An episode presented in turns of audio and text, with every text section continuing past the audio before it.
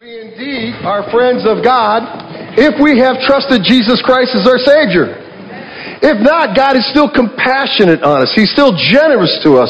But we are friends of God, and we have a friend that sticks closer than a brother, the Bible says, and that friend is Jesus Christ, who is our Savior. We're talking about stories that change the world.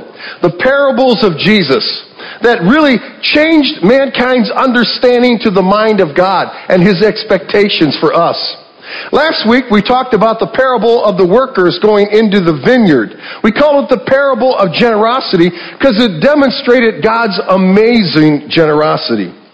Today we're going to open our Bibles to the book of Matthew, chapter number 20, or chapter number 13, where we're going to look at the parable of the sower. Now we have a lot to cover, so I'm going to get right into it this morning. So open your Bibles and follow along. As it says in verse 1, that same day Jesus went out of the house and sat by the lake. Such large crowds gathered around him that he got into the boat and sat in it while all the people stood on the shore. So many people at this time in Jesus' ministry were following him around that oftentimes he had to kind of get some distance between he and them because they would want to be healed and they would want all this, the miraculous part of his ministry. And so he would have to separate himself slightly so they could just listen to the kingdom message that he wanted to give to him. This is one of those occasions. And he sets out in a parable saying this. A farmer went out to sow his seed. Now, a lot of Bible scholars think that possibly Jesus just saw a farmer on the hillside sowing seed. And he might have just turned around and said to the people, look, there's a farmer sowing seed. And it says, as he was scattering the seeds, some fell along the path and the birds came and ate it up. Sowing seed was not the science that it is today. People would just take a sack of seed and they'd go out into the field and they'd just start throwing it around the field. In fact, there was a lazy man's way to do it. They would put a couple seed packs on the back of a burro, cut holes in the sack, and just let the donkey wander around the field and, until all the seed drained out of the sack. But in this case, the farmer's being diligent and he's throwing seed. Now, to understand this parable, we've got to transport ourselves 2,000 years ago back to Palestine, where all the people pretty much were in agriculture. That was the main industry of Israel was agriculture. And so these people, most of them were farmers. And so Jesus picked a story that they would readily identify with. A story of a farmer sowing his seed. And so he said some of the seed, because this was not an exact science, fell on the path. The, the landscape of Palestine was dotted with all these vineyards and orchards and, and different crop fields. And in between them were kind of right-of-way passages where people would just walk. They weren't paved, they didn't have pavement in those days. So wherever the people would walk between the fields, they would follow that path because it was beaten down. It was made hard by all the people walking on it. It said when some of the seed fell on that, it was too hard to penetrate. And so the birds would come and eat that seed. He went on to say some fell on rocky places where it did not have much soil. Now this wasn't a farmer who was being careless, just throwing soil a bunch where rocks were. In Palestine, many places are characterized by a very shallow surface layer of soil that very uh, that is underneath that is a large sheet of land of, of lime rock in limestone, and so not very deep into the soil is this bed of, of limestone. And what would happen, as it says, is plants there would spring up quickly, but because there was no place for the plant to root when the sun would come out, as Jesus went on to say, when the sun came up, the plants were scorched and they withered because they had no deep soil to root in. Jesus goes on, the parable says, other seed fell among thorns which grew up and choked the plants. Again, the farmer was not being uh, lacking diligence in just throwing seed where there were thorns. If a farmer or his workers plowed a field over, getting ready to plant the seed, Oftentimes, if they had not cleaned out the thorns and the weeds before they plowed the, the soil over, the farmer had no idea that they were there and would throw the seed there. But what would happen as things began to grow? Of course, the weeds would grow more aggressively and choke out the, the good crop. Then finally, he says, still other seed fell on good soil where it produced a crop, a hundred, sixty, or thirty times what was sown. And so he lists four different kinds of soil and this farmer throwing the seed out hard path, rocky ground, thorny ground, and good soil that could produce a crop. Now, he ends the parable with a very important statement. He says, He who has ears, let him hear. Last week there was a very important statement at the end, at the beginning and the end of the parable, and that was this. Many who are first will be last, and many who are last will be first. And it kind of summed up the entire purpose of the parable. Today, the key phrase is, He who has ears, let him hear. Now, I'm going to get back to that because it's an important in our understanding and more so in our application of what we're going to learn today. But last week's parable was about God's disposition towards mankind. And we discovered that it's extreme generosity. Kingdom entrance Going to heaven after this life is all about God's generosity. Ephesians 2, 8, and 9. For by grace are you saved through faith. You could also quote that verse, say, by generosity you're saved through faith. It's because of God's generosity that we can have the promise of eternal life with Him. Also, eternal reward is because of God's generosity. We looked at Psalm 103 that says, God does not treat us according to our sins. He doesn't treat us as our sinfulness deserves. Why? Because God is so generous. And last week's parable was all about how generous God is. This week, this parable is all about man's disposition to God, and we're going to discover it's very different than God's disposition towards man. So, parable, remember, is a heavenly truth. It's a heavenly story that is put into an earthly perspective for understanding purposes. And in the parable, everything represents something. In this parable, the farmer represents God. The seed represents the Word of God. But the most important element in this parable is the soil. Because the soil in Jesus' parable represents the heart of the hearer. It's the heart of the hearer. Now, with that in mind, Jesus begins to explain this parable that could actually be called the parable of the healer.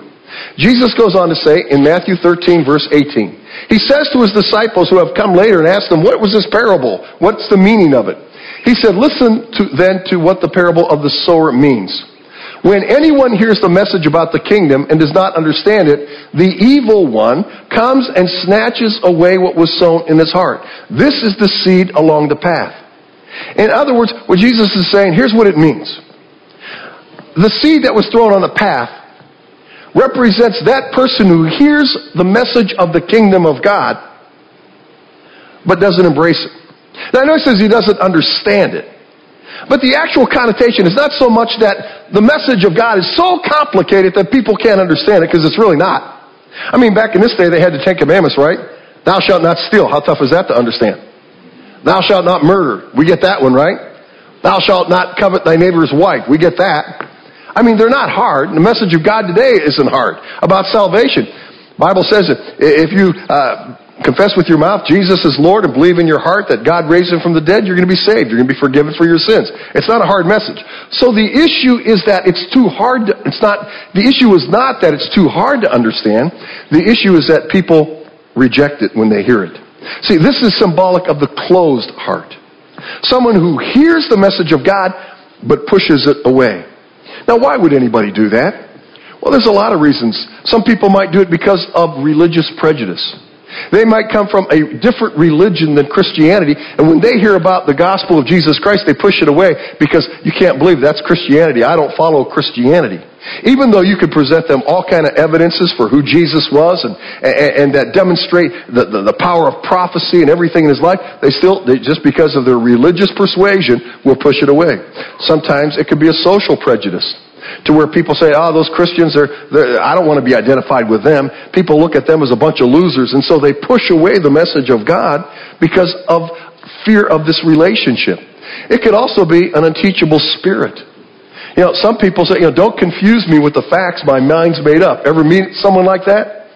Sure, there's people all over. They're just not teachable. So they're not going to embrace the Spirit of God. They know it all. Others can be pride. They're too proud to admit they need the message of the kingdom of God.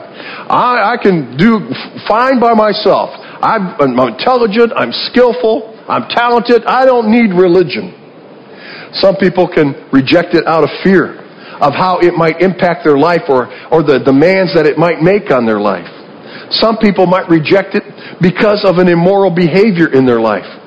They, the light of the gospel shines on the way they're living their life. And they, they know that it's wrong, but they reject the Word of God. They reject the message of God because it makes them uncomfortable. That's the hard path. Now, Jesus moves on next in the parable to the circumstantial heart. He says, The one who receives the seed that fell on the rocky places is the man who hears the word and at once receives it with joy. I, have got to tell you, in, in my many years of ministry now, I've known hundreds of these people. I've come across hundreds of them who will come into church, and maybe they come into church because things are going difficult in their life, or maybe they come because they're lonely. And what will happen is they'll get in the church, and kind of like we had this morning, there was a lot of excitement this morning in our celebrations of baptism and, and there was uh, excitement in our worship and, and everything is just so exciting to them. People are before church and after church are hugging each other and people are accepted. And so they have an emotional attraction to the message of God. And it's all about the hype. It's all about how it makes them feel. But since it has no root, that experience only lasts a short time. See, they only get involved in the exciting part. They don't get involved in Bible study. Now, I think Bible study is exciting, but a lot of people initially think it's difficult and hard to understand. They don't get involved in prayer. They don't get involved in serving in a ministry of the church. There's no root there. And so, therefore, Jesus said, when trouble or persecution comes because of the word, that person quickly fades away. And I've seen it happen hundreds and hundreds of times. Why? Because our relationship with God cannot be merely an emotional relationship. If you have emotion with no firm foundation and understanding of God's entire word, when trouble comes, when trials come, or when you're called to, to to be accountable for your faith, when you're called to be bold in your faith, you're just going to wither away because there's no root there. Then Jesus talks about the divided heart. He says, The one who received the seed that fell among the thorns is the man who hears the word, but the worries of this life and the deceitfulness of wealth choke it, making it unfruitful. Oh, churches are filled with folks who have their heart in the thorny soil. The worries of this life, and sometimes it's actual worry and anxiety that could choke it out. But oftentimes, it's more just preoccupation with other things. That's what Jesus is really saying. He's saying this person hears the word, sounds good. It's exciting. It's hopeful. But when it comes to actually embracing it and making it the focal point of their life, there's too many other things going on in their life. Their life is filled with too many other compartments, too many other opportunities, too many other obligations that choke it out. And then he identified why that happens because of the deceitfulness of wealth. See, they bought into the world's philosophy of materialism They've bought into the world's philosophy of power and promotion. And so they're knocking themselves out, trying to climb the corporate ladder. They're knocking themselves out, trying to buy more things. And their whole life is focused on getting more, experiencing more, achieving more. And they're so involved in all that that there's little or no room left to really focus and relate to God as they hear His Word. Martin Luther, the great Protestant reformer, summed up this particular soil this way To these belong those who hear the word, but do not bring under subjection their flesh. They know their duty, but do not do it. They teach, but do not practice what they teach, and are this year as they were last year. What a vivid picture of what Jesus is saying in this parable. These are people who hear the Word of God, and, and, they understand what their duty is, what God has called them to do, what their purpose is. But they don't do it. They might even teach it. Might be Christian parents who teach their children God's ways and say, this is what you need to do. This is how God wants you to act, but yet they don't embrace that in their lifestyle. It could be a pastor who gets up every week and preaches to the flock, but yet in his own life, he doesn't really put the things he's teaching to practice. Martin Luther said, summed it up by saying, and are this year as they were last year. In other words, there's no spiritual movement in the person's life. The person is as spiritually neutral, inactive, or actually going backwards this year as they were last year and the year before and the year before that. There is no spiritual progress. There's no movement in their life. Why? Because other things in the world have choked out their relationship with God and their spiritual growth. John MacArthur, who is the president of Master's Seminary in California, said, A professing believer who is unconcerned about sin in his life and who does not hate evil and love righteousness gives strong evidence that the soil of his heart is weedy. Now, finally, Jesus goes to the devoted heart. Finally, some good news. Says, But the one who received the seed that fell on good soil is the man who hears the word and understands it. He not only hears it, what Jesus is really saying is he embraces it. Again, Martin Luther summed it up so well. He said this The fourth class are those who lay hold of and keep the word in good and honest heart. They, they accept the word, they're on board with it, and bring forth fruit with patience. Those who hear the word. Now, here's their characteristics the good soil, the heart that is receptive to God and embracing God. They steadfastly retained the word. David, the great king of Israel, said, Thy word have I hid in my heart that I might not sin against you. See, David steadfastly retained the word. He memorized it. He understood it. He read it. Today, his Bible would be all marked up with notes. Meditates on it. The term is like a cow chewing the cud.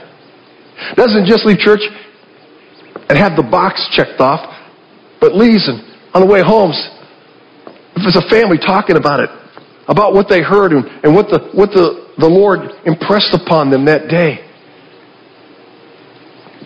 and act in harmony with it. Actually, make it a practical part of their everyday life. That's the parable. It's the parable of the hearer. It's the parable of the closed heart. It's the parable of the circumstantial heart. It's the parable of the divided heart that's too preoccupied to give God his rightful place. It's the parable of the devoted heart. The question becomes what kind of soil are you? What kind of soil am I? Now, while you're chewing on that, I don't want to shortchange you, and I certainly don't want to shortchange this passage of Scripture that Jesus shared with us because it's so important. We got to go back to the purpose, remember? That key phrase I told you about? He who has ears, let him hear. That's the purpose of the parable. Now, what's Jesus talking about? Well, Jesus is having a really bad day in Matthew chapter 13. And to understand what prompted Jesus to share this parable, you got to understand verse tw- or chapter 12 of Matthew. Chapter 12, Jesus starts out with his disciples and after an exhausting day of, of, of sharing the kingdom message and healing people and, and bringing hope to their lives, they haven't had anything to eat all day. And so they're walking over the countryside and they come by one of these wheat fields and there's some stalks of wheat. So they just start taking the raw wheat off and start eating it because they're starved. And as soon as they do that, they experience an attack by the religious people of Israel, saying, It is unlawful for you to do that. Today is the Sabbath. What are you doing? You cannot pick and eat wheat on the Sabbath. And Jesus said, We're starved. There's biblical precedence. David and his, his warriors, they actually went into the temple and ate the food that was consecrated to God because they were going to die if they didn't eat. We're hungry. They left there and they went to the synagogue to teach. And they got in the synagogue and they came across a man who had a withered hand. Jesus saw him. And because God is generous, and Jesus was God in the flesh, he healed the man's arm. And immediately, all the chief priests said, You can't do that today. Today is the Sabbath day. This is the Lord's day. This is a holy day. You can't heal that man. So Jesus leaves the synagogue. And he goes out and they bring a demon possessed guy to him. And, and the Bible describes this guy like a really nasty demon possessed guy. And Jesus, out of his generosity, has compassion on, on his plight and he, he exorcises the demon. And immediately they're on his back again. And the people are going, Wow! Did you see that? Maybe this is the Messiah. Maybe this is the son of David. And yet the chief priests and all the religious leaders say, no, no, no, no, no, no. He's the son of Beelzebub. He's the son of the devil. And the reason the demon left is because he himself is a demon and they're in it together. They're trying to fool you. Jesus goes on, the Bible says, and he heals all these different people that day. He goes on healing and pouring himself out to the multitudes. At one point, after all this, the religious leaders come back and say, All right, if you're really the son of David, show us some miraculous sign.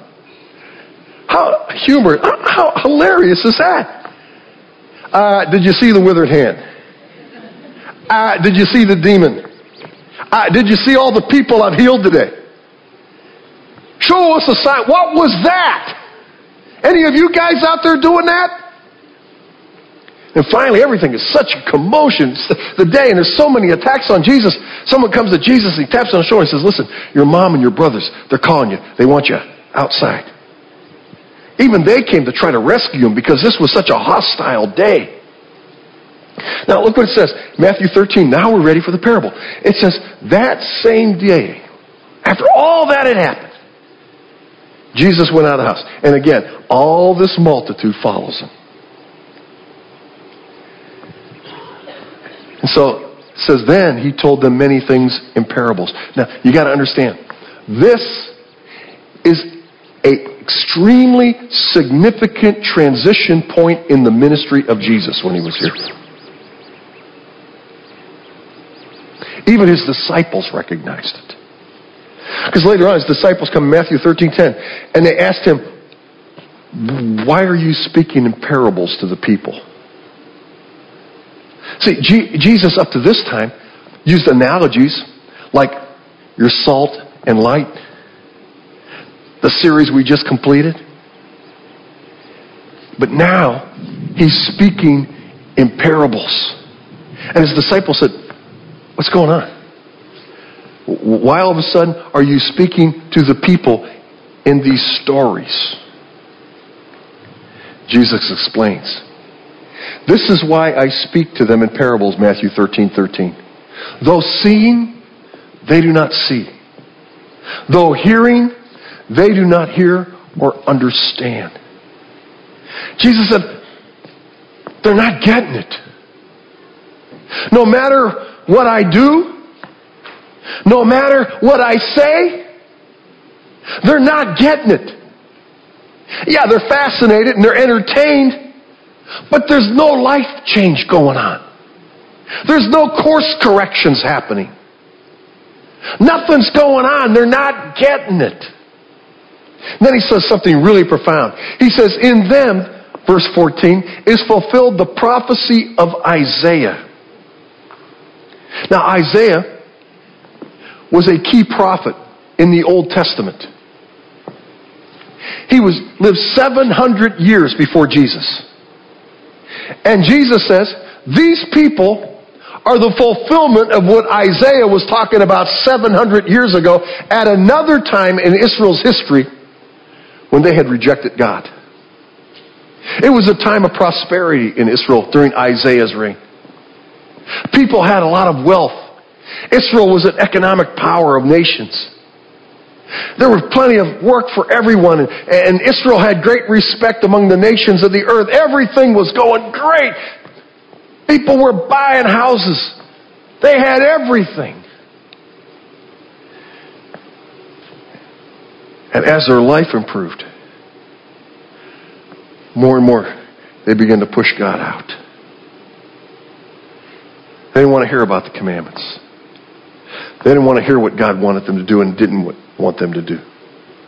They just wanted to be part of the festive times, the celebrations, the emotional highs. They wanted to do Passover and they wanted to, they wanted to do all, all the fun stuff. They had divided hearts and God had a very small compartment in their life compared to everything else.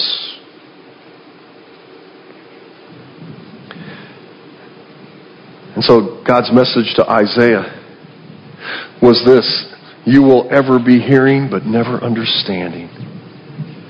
You will be ever seeing, but never perceiving. In other words, God said, You've gone too far.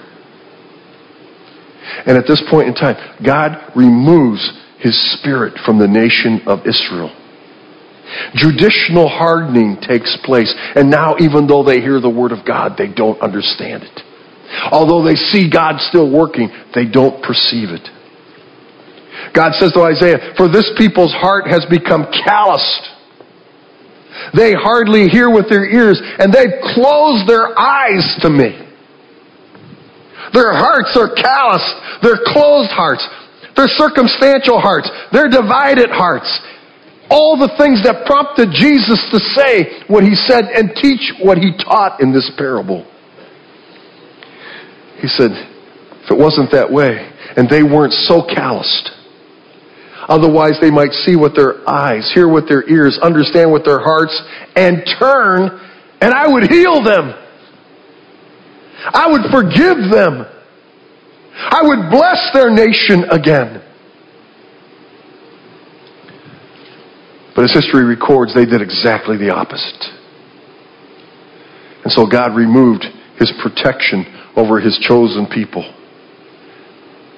And as Isaiah prophesied, the Assyrian Empire came in and ravaged the northern kingdoms.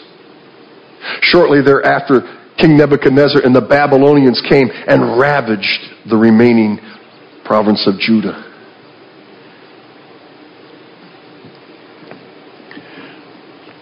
But God said, if they wouldn't close me off, for what had been just an emotional experience. If they wouldn't compartmentalize me, I'd be so generous to them. Because God's disposition towards man has always been generous. But historically and tragically, man's disposition towards God has always been characterized by apathy. Let's tie it up. Let's bring it home. 21st century. August 21st, 2011. As God looks down at the United States of America today, one nation under God, would his words be, though seen, they do not see? Though hearing, they do not hear or understand? God would look today at Florida Bible Church. Would he say the same? Paul warned that this day was coming, and we are living in that day. Paul warned Timothy, a young preacher protege of his, in his letter to Timothy, his second letter, 2 Timothy 4 3, he said, For the time will come when men will not put up with sound doctrine Instead, to suit their own desires, they'll gather around them a great number of teachers to say what their itching ears want to hear. And we are witnessing that day in the United States of America. We don't want sound doctrine. Don't tell us what God says. Come on, let, us just celebrate God. Let, us come and sing songs and, and let's have festive music and, and, and let's have fellowship. Yeah, I, God, God's part of my life. Look at my calendar. I got them right here in red. Sunday morning, 11 o'clock. I'll be there.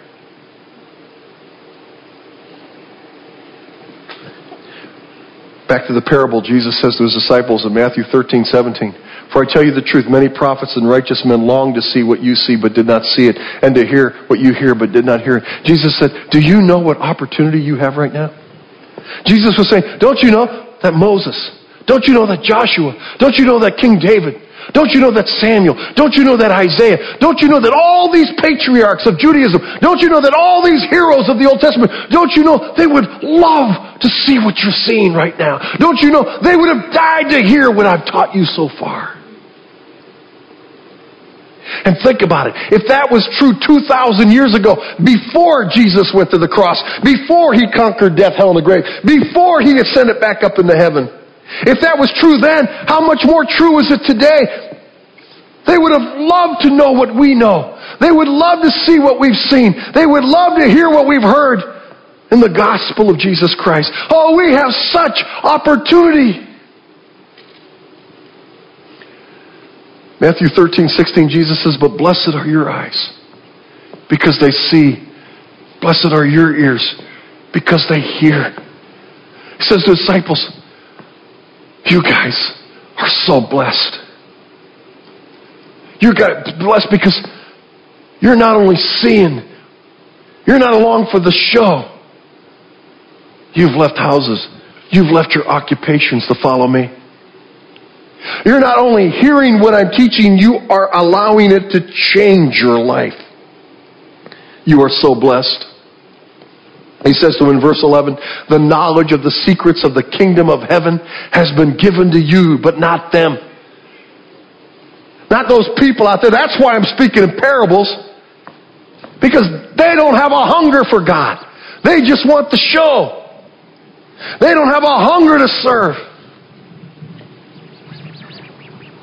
But you guys are different. He says, whoever has been given more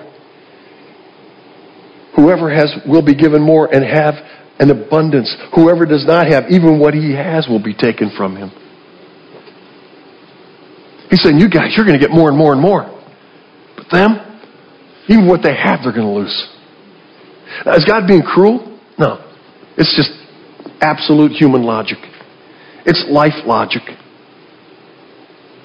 If you stop feeding your mind and you stop reading and you stop studying and you stop taking professional development courses or, or going to school or whatever, even what you have learned, you'll, you'll, it'll start sifting out of you.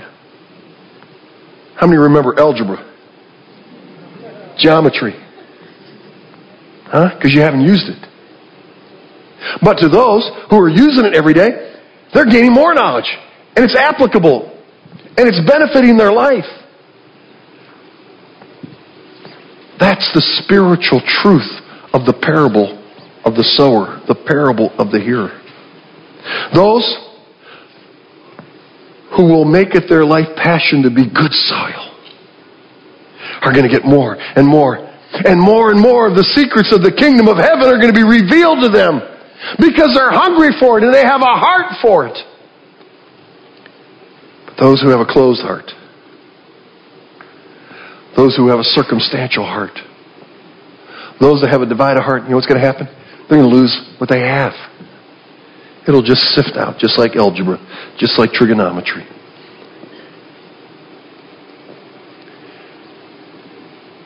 Four soils.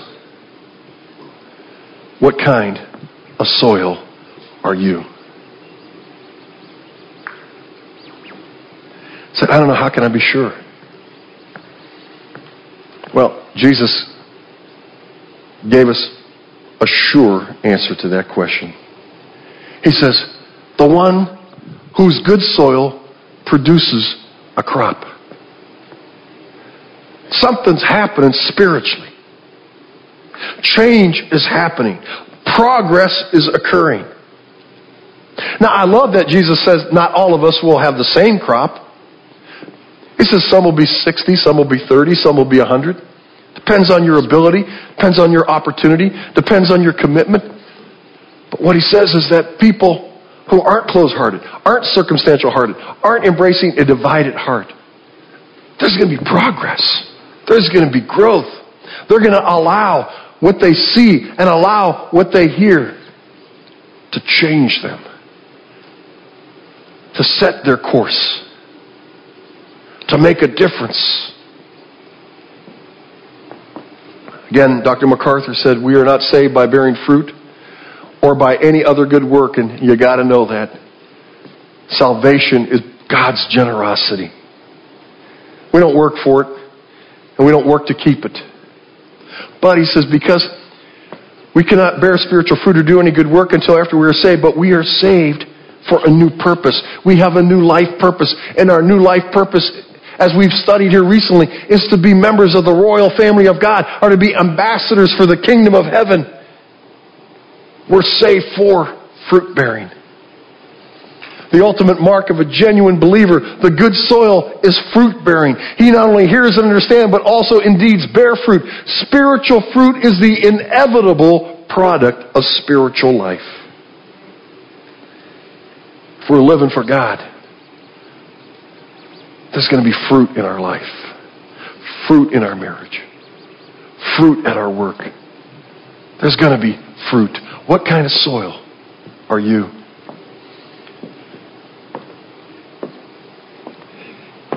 As God looks at your life, as God looks at my life, does he see a calloused heart? See a closed heart? See a heart that's all about emotion? Does he see a compartmentalized, divided heart? Or does he see good soil? Here's what I know to be true from my own Christian experience. I've been a Christian since I was nine years old. And I would love to stand here and tell you that I have faithfully followed God every day since, but I haven't. I've struggled with my carnal nature. And here's what I know. And I remember vividly. And even as I as I speak to you now, I, the pain returns. I know that when I was living that way, I wasn't living in peace. I had no joy. My soul was disturbed. My spirit was restless. God's Spirit was heavy upon me. And the burden grew and grew and grew and grew until I humbled myself before God, confessed my sin, and got back on the right road. So I know this of anyone here today who has a closed heart. You're not at peace. I, I know of anybody here who it's all about emotion right now. Your spirit is not at peace. I know anybody here has a divided heart. And all the things of life have crowded God out. I know even right now, the Spirit of God is thumping on you. Because He did me.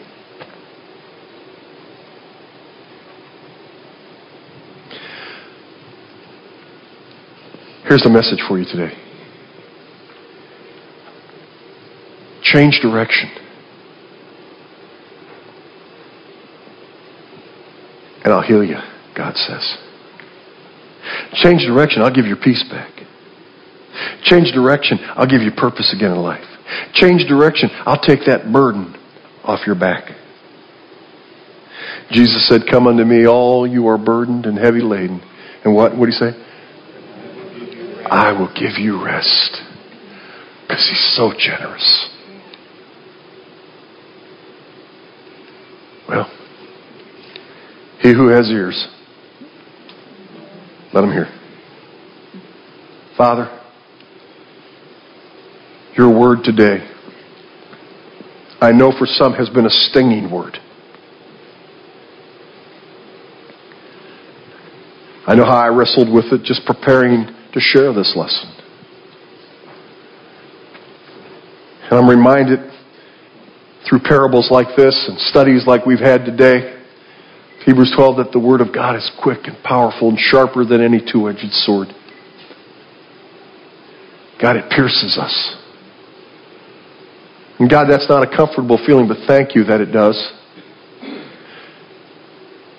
Because the book of Hebrews says that you chastise those you love and those you call as your sons and daughters. And we know that when we're restless and our spirit is troubled, that's actually good news because the Bible says the Spirit will bear witness with our spirit that we're the sons of God. Right now, I got to believe that there's some restless hearts. And Lord, help us not to look at that as negative, but look at it as positive. It's an opportunity, it's a call to healing, it's a call to forgiveness, it's a call to cleansing, it's a call to joy. And it's all because of your generosity. Lord, I pray right now for my believing brothers and sisters. Maybe the one who has a closed heart today. They've been closing you out because they haven't been living for you. And it's painful to be around you. God, I pray right now that they'll embrace 1 John 1 9. It says, If we confess our sins, you're faithful and just and will forgive our sins and purify us from all unrighteousness. God, just as David, after he sinned with Bathsheba, he got honest before you. And he says, And God, you remove the burden of my guilt. Father, I pray for those who haven't developed root in their relationship with you. It's all been about the excitement. It's all been about the energy. And God, right now, maybe that energy's gone because some circumstances have invaded their life that now are troubling them. And, and Father, right now, even today, they, they wrestled with coming to church and they were thinking of bailing and they were thinking of just getting out altogether because it's not working for them anymore. God, help them to understand that you allow us to go through difficult times because that's when you can teach us the most about how generous you are. God, help them not to bail, but help them to stay and to embrace your word. For all of us, God. Help us all to take inventory of our lives right now and see what things in our life are crowding you out. And then, Father, help us to make the adjustments that we need to make to return you to your rightful place in our life at the very center, the focal point of all the other compartments of our life. God, help us to be good soil so that we can fulfill our position in your family to produce a crop for you. I pray for the man or the woman who is here right now who's never trusted Jesus Christ as their Savior. Maybe they've had that opportunity before and they've heard the gospel of how the only thing we can do to be forgiven of our sins is trust Christ. And that if we'll confess with our mouth Jesus is Lord, that He's the only way, and believe in our hearts that God raised Him from the dead, we'll be saved. Romans 10. Father, they've heard it before, but they've pushed you away. They've closed their heart. God, help them today not to do that. But help them right now to receive you and receive your generosity. And pray to you even right now, God, I want your forgiveness. God, I need your forgiveness. God, I get it. Jesus died on the cross for my sin, and there's no other way back to you. There's no other way to eternal life. There's no other way to heaven than through what He did on the cross for me. And so, Jesus, today, I ask you to be my Savior. Pay my sin debt. Today, I believe on the name of the Son of God for eternal life. God, thank you for your word. Help us now to not only hear it, but to embrace it. In Jesus' name we pray. Amen. Amen.